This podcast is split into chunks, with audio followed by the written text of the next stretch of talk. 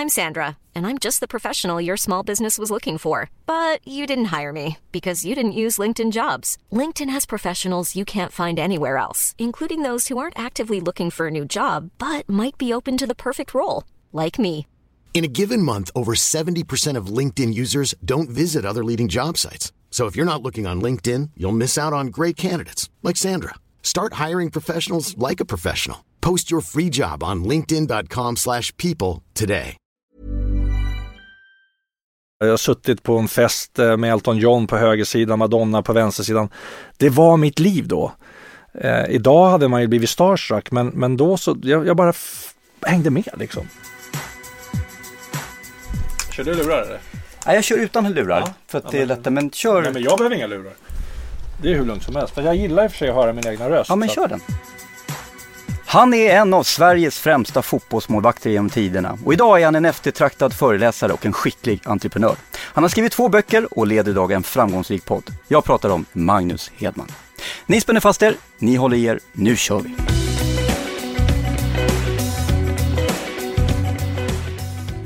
Hej Magnus! Tjena.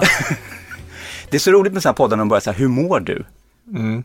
Och det är liksom så här, vi ska sitta och prata en timme, vi kommer nog få reda på hur vi mår. Mm. Eller hur? Eller så kan det vara artigt och så fråga hur man mår också. Ja. Kanske. Hur mår du?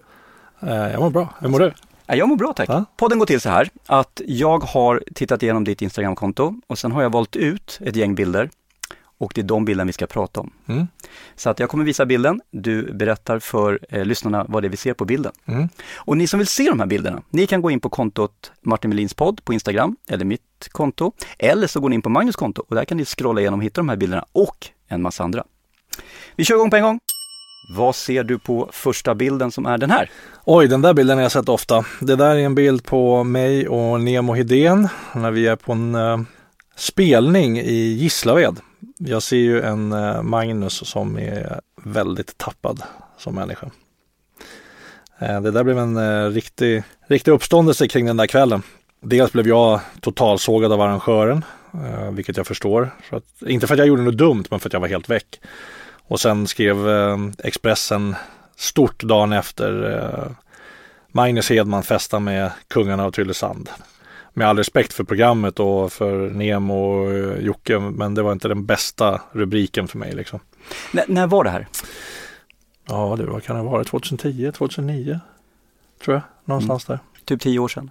Ja, tio år sedan. Och innan den där kvällen, samma dag så Eh, var jag bara hemma ensam i huset i Sigtuna som jag brukade vara. Eh, jag drog mig undan alla människor och satt med min bästa kompis Drogen istället. Eh, alltså drogerna då för att vara tydlig. Och eh, Brinkenstierna ringer mig på eftermiddagen och säger du vi, vi behöver en DJ till eh, Gislaved, kan du hänga med? Ja för fan sa jag så att eh, de kom ju och hämtade upp mig. Och jag satt väl typ och sov hela vägen ner och eh, de väckte mig när vi kom fram, ut på scen, stod och DJade och sen efterfest på det.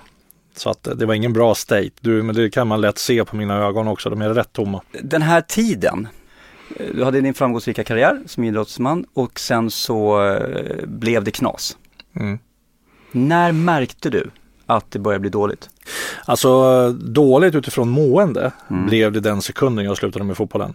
För då, då sa jag liksom farväl till någonting som var hela mitt vuxna liv egentligen. En trygghet? Eh, Ja, en trygghet. Det var min identitet. Eh, Det var också min drog. Man brukar säga så här att en beroende person flyr känslor, flyr verkligheten in i droger eller alkohol för man pallar inte med sina känslor och man kan inte hantera sitt liv. I mitt fall så hade jag min idrott, alltså fotbollen. Så att så fort jag mådde dåligt då tränade jag bara hårdare eller väntade på nästa match och, och fick den här bekräftelsen och, och fick vara liksom fotbollsspelaren Magnus. Men eh, när jag slutade med fotbollen då, då var ju fotbollsspelaren Magnus borta. Så då skulle jag ju hitta människan Magnus. Utan några som helst verktyg eh, utifrån att kunna hantera med och motgångar och sånt där i vanliga livet. Då, då. Så att mitt mående började bli rätt eh, svajigt snabbt. Jag ställde mig frågan hela tiden, så här, vad ska jag göra sen? Vad ska jag göra sen? Och egentligen så, så var den frågeställningen, vem är jag? Testade amfetamin en gång relativt tidigt efter min karriär. När du säger efter karriären, är det Mm. runt 2004-2005? Nej, det här är 2000, Sju. eh, 2007 när jag slutade i Chelsea. Mm.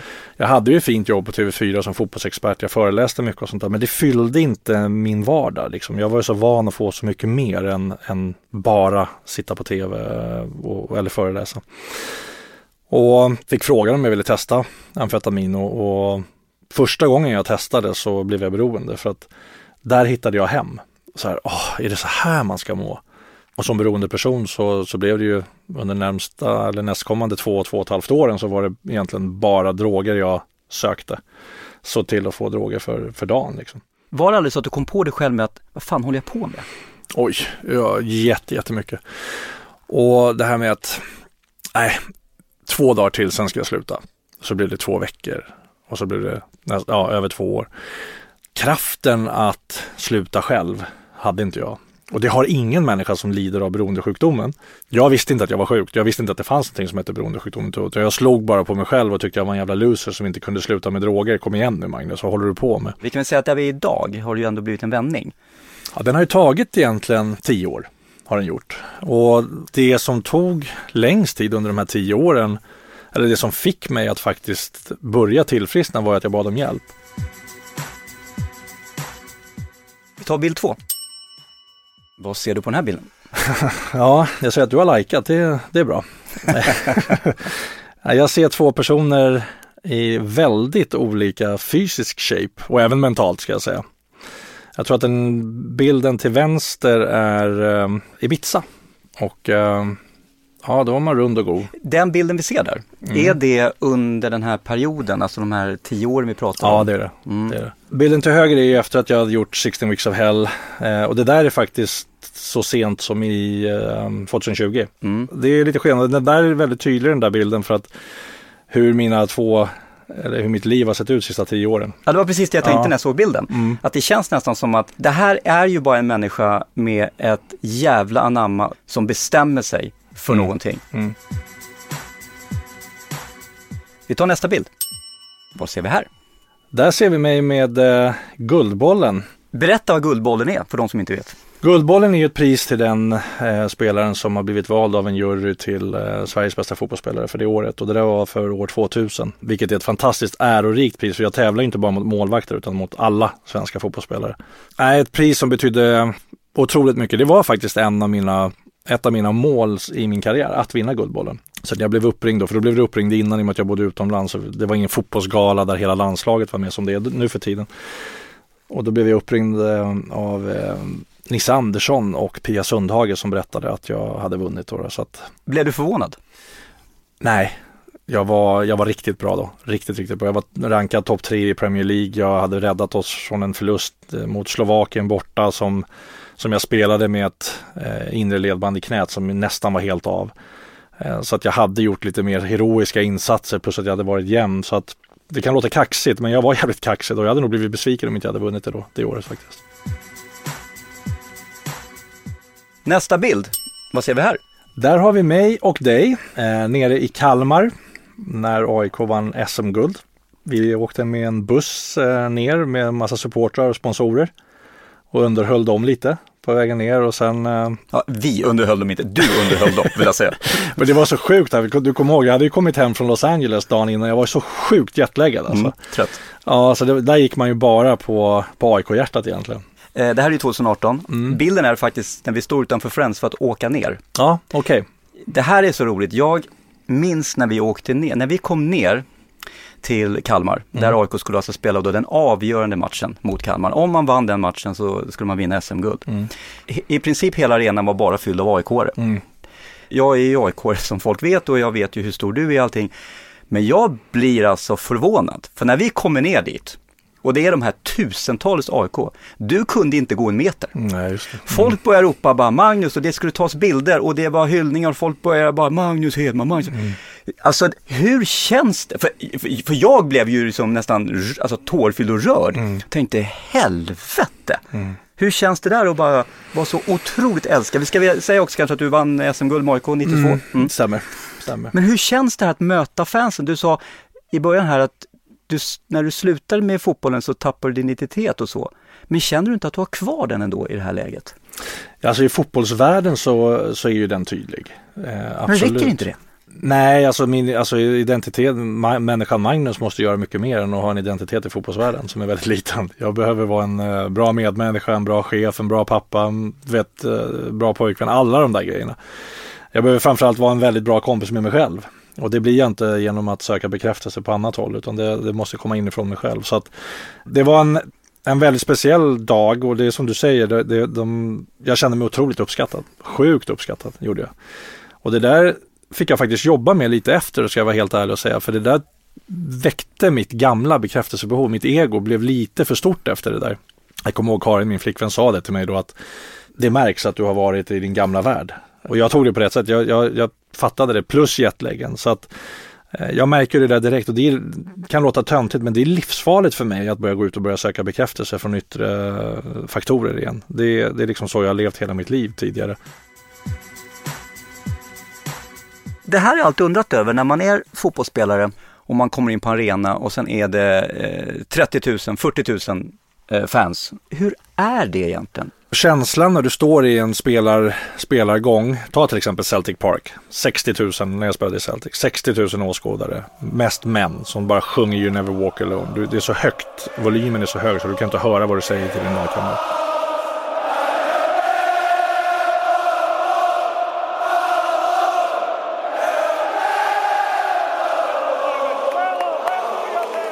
Det fyller ju en med otroligt mycket adrenalin, självsäkerhet, självförtroende. Ja, den är speciell. Man, den är svår att förklara i ord, men det är klart att det var ju liksom det var ju my magic moments under, under mitt liv och jag fick dem varje vecka. Men jag spelar ingen roll om vi åkte till Old Trafford och spelade mot Manchester United borta. Jag älskade att det var mycket folk och det här trycket hela tiden liksom och ha så mycket ögon på sig. Nej, känslan är faktiskt obeskrivlig ska jag säga. Är det svårare tror jag att vara eh, fotbollsspelare idag med sociala medier än vad det var för 15 år sedan, 10 år sedan. Just det här att man får höra så mycket och se så mycket mm. ifrån fansen. Ja, eh, både och tror jag. Absolut jättesvår situation, utmanande situation att få skit ifrån dina egna fans på sociala medier och så. Samtidigt har du möjligheten att ändå svara upp nu säger jag inte att du ska skylla ifrån det, men du kan svara upp på saker på rykten eller på, på saker som är felaktiga.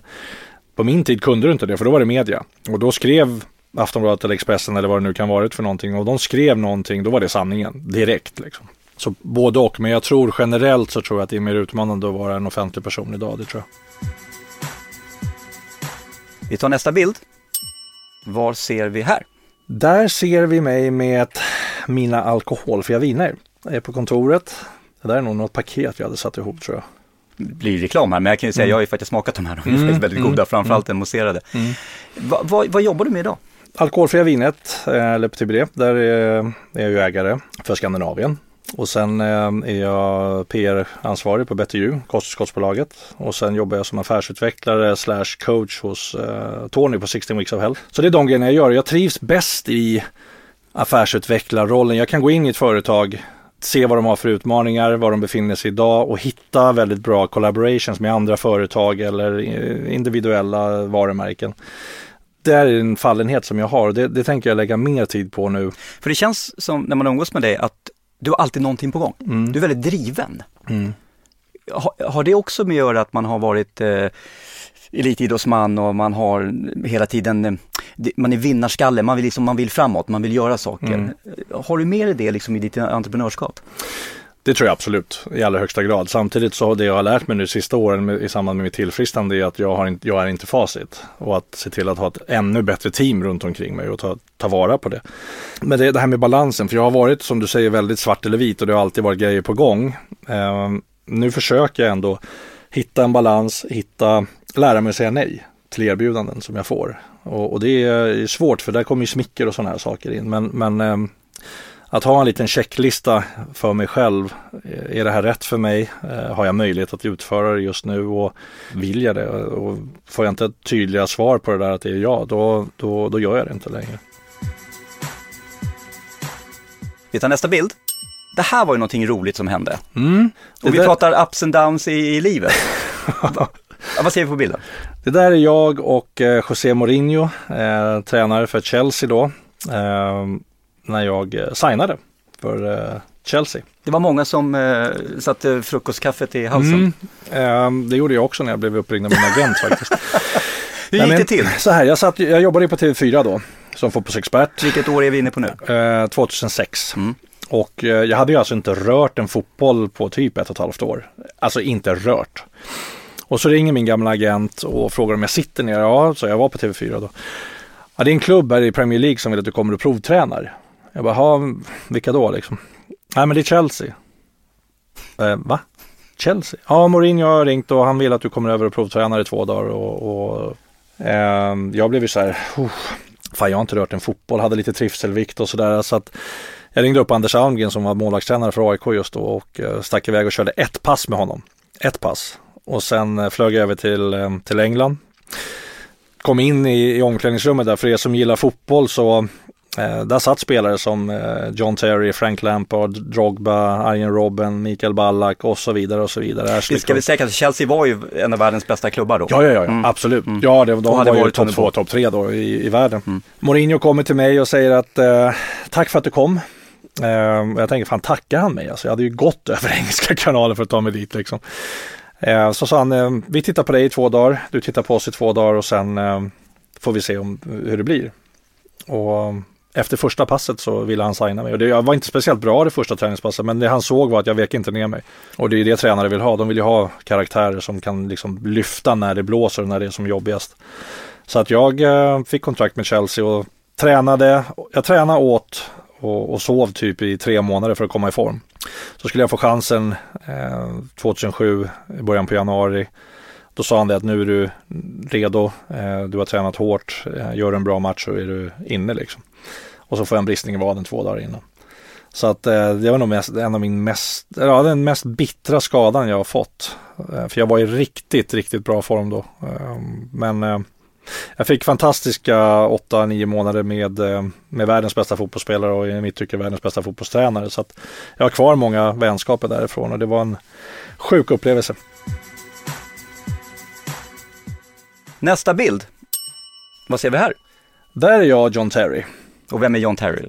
Just det, John Terry var då lagkapten eh, för Chelsea eh, och även för land, engelska landslaget och han är idag hjälptränare i Aston Villa. Texten ja, eh, jag var ju på hans bröllop och eh, då helt plötsligt, det var i Oxford, det var ett hyfsat bröllop ska jag säga. Alla gäster fick en egen limousin som tog dem dit, var du än var befann dig i landet liksom. Jag och Magdalena då, Graf som jag var gift med under den tiden, vi eh, åkte ju från eh, flygplatshotellet i Heathrow så blev vi upphämtade med en limousin. Men då kom helt plötsligt på festen kom Lionel Richie upp på scen och skulle ha en konsert liksom. Och um, eh, när jag kom till Chelsea så är det en sån här inkilning, då fick jag stå på en restaurang och, och sjunga en låt och då sjöng jag All Night Long. Och då, när All Night Long börjar så säger John Terry till mig så här, Magnus, go up and sing. Jag bara, no for fuck's sake. Han bara, hey it's my fucking wedding, go up and sing.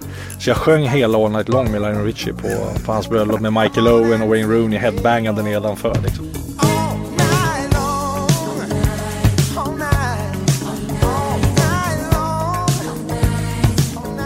Surrealistiska upplevelser som Lionel Richie har alltid varit en idol för mig och just då så, det är klart att det var kul men det, det kändes inte sådär stort. Du vet, jag har, jag har umgåtts med, med Westlife, Ali G, Rod Stewart, alla de här. Jag har suttit på en fest eh, med Elton John på högersidan, Madonna på vänstersidan. Det var mitt liv då. Eh, idag hade man ju blivit starstruck men, men då så, jag, jag bara hängde med liksom. Så att det var en, eh, det var en riktigt, eh, riktigt rolig upplevelse ska jag säga. Den kommer jag aldrig glömma. En bra fest. Mycket bra fest var det. Det där är intressant för att jag tycker när man pratar med, när jag träffar folk som har varit framgångsrika, Mm. det, framförallt eh, i idrottsmänniskor, så känns det någonstans som att under deras karriär, då är det som att det är bara träna och tävla, äta, sova vet, 24-7, det bara går vidare. Nästan så att de inte hinner reflektera över Mm. faktiskt det de gör. De förstår nästan inte sin storhet. Mm. Och sen då kanske 5-10 år efter de lagt av, då helt plötsligt känns det som att de förstår sin storhet och att de liksom nästan kan uppskatta sin storhet. Mm. Jag tänker på Thomas Brolin till exempel. Som jag, om man tittar på hans Instagram så lägger han ju gärna upp gamla klipp eller gamla bilder. Så Mm. Det känns som att nu u- uppskattar han nästan sin egen karriär. Kan, kan du känna så också, att Ja. där och då Ja, för det, alltså, jag ska inte prata för alla, men, men ehm, för mig eh, så har du ju en eh, jättetydlig poäng och det var ju att jag var ju på väg till nästa grej hela tiden. Du vinner en match, du är jätteglad, du firar den, men sen, ska, sen är det träning nästa dag för du har en ny match som kommer. Hela tiden på väg någonstans mot bättre lag, mot fler mästerskap, fler medaljer. Så att vara i nuet och njuta av det som du har presterat. Och man, jag gjorde det sällan alltså. Så jag har väl också kommit dit. Sen har jag sett fotbollen, vilket är sorgligt i sig. Jag har sett fotbollen som någonting väldigt dåligt för mig med tanke på att jag mådde så dåligt när jag slutade med det. Nu har jag liksom förlikat mig med det och uppskattar det. Men om jag åker till England idag och, till exempel åker till gamla områden där jag har bott eller till någon gammal arena jag har spelat på eller något sånt där. Då, då, jag får ju tårar i ögonen för att jag känner att jag kommer inte ihåg så mycket som jag skulle vilja från min karriär och från mitt liv där. För som du sa, på väg någonstans hela tiden. Och det, det kan jag känna en sorg för att jag lät det gå så jäkla fort. Jag var aldrig i stunden och njöt liksom av nuet. Minns du din första landskamp? Ja, Där du var för, alltså där du visste att nu, idag ska jag spela. ja det var Thailand. Ehm, Jag och Ravel var målvakten. Han hade spelat första matchen i turneringen. Jag skulle spela andra mot Rumänien. Ehm, Vi vann med 2-0. Superdebut. Eh, Lugnt säkert, höll nollan. Eh, Det var 97 var det. Så att, eh, ja, ja för fan, alla debuter minns jag totalt. Även AIK Göteborg, mot Göteborg eh, och 90. Eh, Och sen Coventry var mot eh, Tottenham hemma, vann med 4-0. Så att eh, ja, de har jag stenkoll på. Jag eh, var ju med i ett program som heter Robinson. Mm. Eller förlåt, jag vann ett program som heter Ja, Robinson. Mm. viktigt att tillägga. Ja, stor skillnad. Ja. Och eh, när vi spelade in det här, vilket gjorde sommar 97, så vann jag en pristävling. Och då fick jag välja ett pris. Då fick jag välja mellan olika saker. Och då var det, Mm. det var så här fiskespö och det var kniv och det var grejer. Sen var det ett kuvert där det stod så här resultatet AIK Elfsborg, cupfinalen 97. Just det. Och jag valde det för jag ville veta hur det gick. Ja, Du stod i den matchen, när ni vann. ja. Vi torskade i allsvenskan två eller tre dagar innan mot Elfsborg borta. Eh, och sen mötte vi dem i cupfinalen eh, och, eh, och vann. Vi tar nästa bild. Vad ser vi här? Här ser vi mig och Lancelot, min äldsta son, eh, träna taekwondo. Lans fick ett eh, väldigt tufft liv när Isak gick bort, eh, hans storebror. Och då var, var Lans bara 14. Så han hade det väldigt tufft och eh, hamnade till slut i ett sånt läge där han flyttade till Skottland till våra kompisar och blev, skulle bli kocklärling. Och där hittade han thaiboxningen. Vilket eh, han åkte alltså fyra timmar från där han bodde för att träna. Och sen åkte han fyra timmar tillbaka ja, i Skottland varje eviga dag. Wow. Eh, och eh, hittade det, sitt kall och mådde inte bra som människa då. Och sen ringde han, jag kommer ihåg han ringde mig och frågade om han fick åka till Thailand eh, när han var 17 eh, själv. Och då hade jag några polare som bodde på uh, samma ställe som han skulle till. Och um, såg till då att han kunde, eller han hade ändå vuxen kontakt där borta. Åkte dit eh, och visade sig vara väldigt duktig i thaiboxning. Och sen när han kom tillbaka så tränade vi lite ihop. Men eh, det blev hans vändning i livet kan man säga. Sen har det gått väldigt bra för honom sen dess. Där, jag har ju själv hållit på med taekwondo i många, många år. Så att eh, han blev nog lite överraskad att jag fick upp fötterna lite, lite högre än vad han trodde faktiskt. Alltså jag är ju imponerad när jag ser dina eh, både bilder och klipp när du tränar. Mm. Hur, pass bra är du? Ja, alltså kunskapsmässigt så är jag ju en bra bit över svart. Nu har jag aldrig kunnat ta, eller jag tog, kunde inte ta det när jag tränade eller spelade fotboll. För att jag fick träna taekwondo men jag fick inte knäcka plankor och det är någonting du måste göra för att gradera dig. Så att jag är ett streck ifrån svart bälte idag, så rött då. då. Så att kunskapsmässigt har jag hållit på så många år så att eh, när jag går upp för svart bälte kommer jag att ta det. Fysiskt kommer jag greja det. Så att eh, Jo, men kampsporten har varit en stor del i, eh, i mitt liv och även min karriär faktiskt som fotbollsspelare. Så att när jag tränade som mest, ta i Skottland till exempel, då tränade jag måndag, tisdag, torsdag, fredag. Och jag körde taekwondo tisdag, onsdag, torsdag. Så det var mycket, många pass alltså. Hjälpte taekwondo den träningen även fotbollen? Ja, det var ju mycket därför jag höll på med den också för att jobba med små muskler som du inte gör som fotbollsmålvakt. Både smidighet och snabbhet och sådär. Eh, så det ska jag säga att den, den hjälpte mig väldigt mycket. Ja, jag, jag är imponerad, mycket imponerad. Kul. Svarta bältet, är det förresten en, en, ett mål du har någon gång någonstans, någonting? Ja, innan jag är 50. Men det räcker inte att säga innan man är 50 för mig. Jag måste sätta ett datum så att jag eh, ska Tänk- checka av min tänk på höft. vad du säger Ja, jag vet. Nej, men jag ska checka av min höft. Så jag har haft problem med höften och det är rätt, Mm. inte så bra när man ska sparka. Men om du får go från höften, Om jag får gå från höften så kommer jag ta det, eh, nu ska vi bara tänka där, där maj 2022. då är jag där. Det är bra.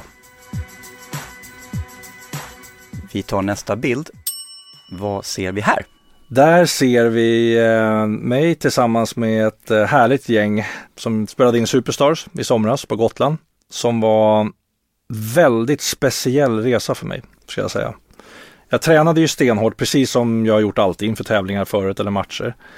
Eh, de jag tävlade emot, eh, Helena Ekholm, Maria Peterli Holmér, Carolina Klüft, eh, Ida, Ingmarsdotter, Staffan Olsson, Tony Rickardsson och Anders Limpar.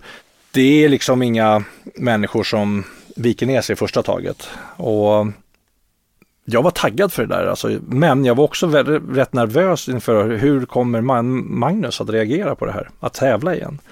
Hade det här varit för fem sex år sedan, då hade jag älskat varje sekund. För då handlade det om att jag viker aldrig ner mig, kom igen bara. Nu första tävlingen så kommer jag ihåg så här, ja, ehm, vad gör jag det här för då? Det- Det var inte så viktigt att vinna helt plötsligt. Så jag mådde inte bra första två, tre dagarna i tävlingsmomenten, liksom tävlingssituationen, att tävlingsmänniskan Magnus var tvungen att kopplas på igen. För det är också den som, liksom roten till mina problem eh, har varit själviskhet, självcentrering, att jag hela tiden har behövt att prestera för att känna mig värd någonting. Jag lever inte så idag. Idag är jag tacksam. Och det där handlar ju bara om prestation liksom. Och så har du tv-kamera framför dig hela tiden. Så att jag blev lite ur gängorna faktiskt ska jag säga och även efter den där eh, resan. Eh, för att jag var, jag kände mig inte riktigt sådär i, i harmoni med mig själv. Eh, det var någonting som väcktes från mitt gamla liv. Så att i mitt fall så är inte det farliga om jag sitter med någon som dricker utan det är det här. Tävlandet, presterandet. Eh, få egot att växa igen och börja göda det. Det är det som är farligt för mig. Men det var en fantastisk resa. Jag fick fantastiska vänner och eh, jag kommer, det där var också en, det blev en speciell eh, liksom bonding oss emellan. Så att eh, nej, efter två, tre dagar så sa jag bara till mig själv, men fan ha, så, ha kul, gör så gott du kan. Lev i nuet. Exakt, och det, det var precis det jag gjorde och då, då blev det mycket roligare och då gick det mycket bättre också. Så att, nej, det var, det var kul att få vara med. Alltid när då idrottsmän tävlar mot andra idrottsmän, vi har ju Mästarnas Mästare och Mm. eh, Superstars och så. Är, är det prestige? Alltså känner man, eller kan man bara gå in och, som du gjorde efter ett par dagar, du säger bara, jag ska bara ha kul. Skitsamma hur det går, jag ska ha roligt.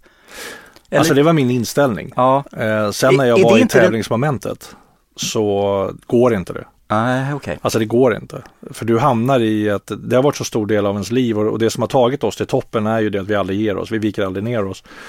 Och eh, det är jättegemytligt, det är jättemysigt och, och trevligt. Eh, men när det är tävling så lovar jag dig att det är påslaget hos alla. Och det kommer du se i, i tävlingarna också att jag är inte speciellt avslappnad när det väl gäller. Alltså. Då, då, är det, då är det tävling. Men det fanns någonting i mig och det var väl kanske mer på de här statiska eh, tävlingsgrenarna när du kan tänka mer.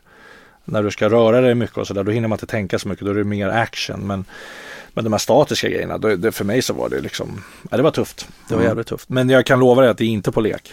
Det är inte på lek. Det, är- det, Ja, ja, ja. det är kamp emellan. Ja, nej alltså när, man, när folk åker ur och man åker ur då blir man ju eh, vansinnig alltså. Mm. Så att eh, alla där hade tränat stenhårt inför det där. Det är liksom inget snack. Men alla säger att ah, jag är så ur ja, ja, ja, såklart. Ja, men det är det här klassiska. Man mörkar. Ja, ja, för fan. Vet du vad, jag har en bild till. Och det var ju när du var tillbaka i Celtic Mm. och fick spela någon, en uppvisningsmatch helt enkelt. Ja, det var en uppvisningsmatch. Där räddade jag faktiskt bollen uppe i krysset. Ehm, och eh, det var Henke Larssons, någon, någon sån här eh, välgörenhetsmatch. Det var 60 000 på läktarna. Och eh, jag gjorde en sjukt bra match alltså. Men eh, man märkte att min kropp inte var van vid det där för jag var så jäkla svullen på armbågar och höfter och sånt där eh, dagen efter. Men det där var ju också liksom att få kliva tillbaka in i fotbollsvärlden och verkligen glömma allt annat de där minuterna jag stod på plan. Allt annat var borta, det var bara matchen som gällde. Och det var faktiskt rätt skönt. Där hade jag inte så, så stora problem med det. Eh, med den här egoboost? Nej, det var mm. det inte, utan där var det mer bara en glädje att få på något sätt komma hem inom situationstecken till Celtic få spela matchen och sen få spela den så bra som jag gjorde också. Kunde du vara här och nu ett här mer kanske? Ja, där var jag mycket, mycket mer här och nu. Det var jag. Mycket, mycket mer. En, en fråga, om jag lägger upp bollen på straffpunkten idag, där du är idag. Mm. Jag lägger upp bollen på straffpunkten. Jag är inte jättebra på fotboll. Jag är en du average, vanlig mm. snubbe. Mm. Hur många mål sätter jag av tio? Ja, det, det är mycket lotteri i straffar. Men jag tror inte idag, jag kan ju fortfarande kasta mig och sådär. Framförallt så kan jag ju läsa dig så att jag tror inte att du gör mer än tre mål. Det tror jag inte. Jag har testat det här mot Ravelli. Ja. Och det här var ju då, när jag testade var det då fyra år efter att han hade lagt av från USA där, när han spelade i USA. Och då satt jag två av tio. Ja. Så det är nog som du säger, ja, man, nej, man, det... har tur, man har tur två gånger. Ja, sen, sen såklart, jag menar, är du riktigt tricky då, då, och, och skillful och kunna chippa och sånt där, då är det en sak. Men, men eh, jag har ju sett dig spela. Magnus, mm. vi är färdiga. Härligt. Faktiskt. Trevligt det har varit. Det här har varit jättetrevligt och eh, tack för att du kom. Tack själv.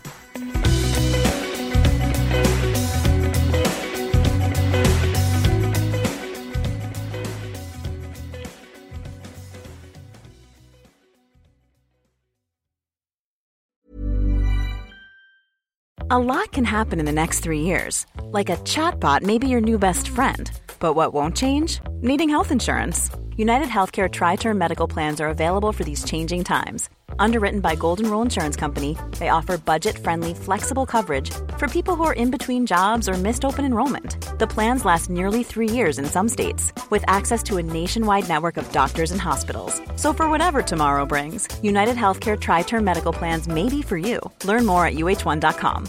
Imagine the softest sheets you've ever felt. Now imagine them getting even softer over time. That's what you'll feel with Bowl and Branch's organic cotton sheets. In a recent customer survey, 96% replied that Bowl and Branch sheets get softer with every wash. Start getting your best night's sleep in these sheets that get softer and softer for years to come. Try their sheets with a 30-night guarantee. Plus, get 15% off your first order at bowlandbranch.com. Code BUTTERY. Exclusions apply. See site for details.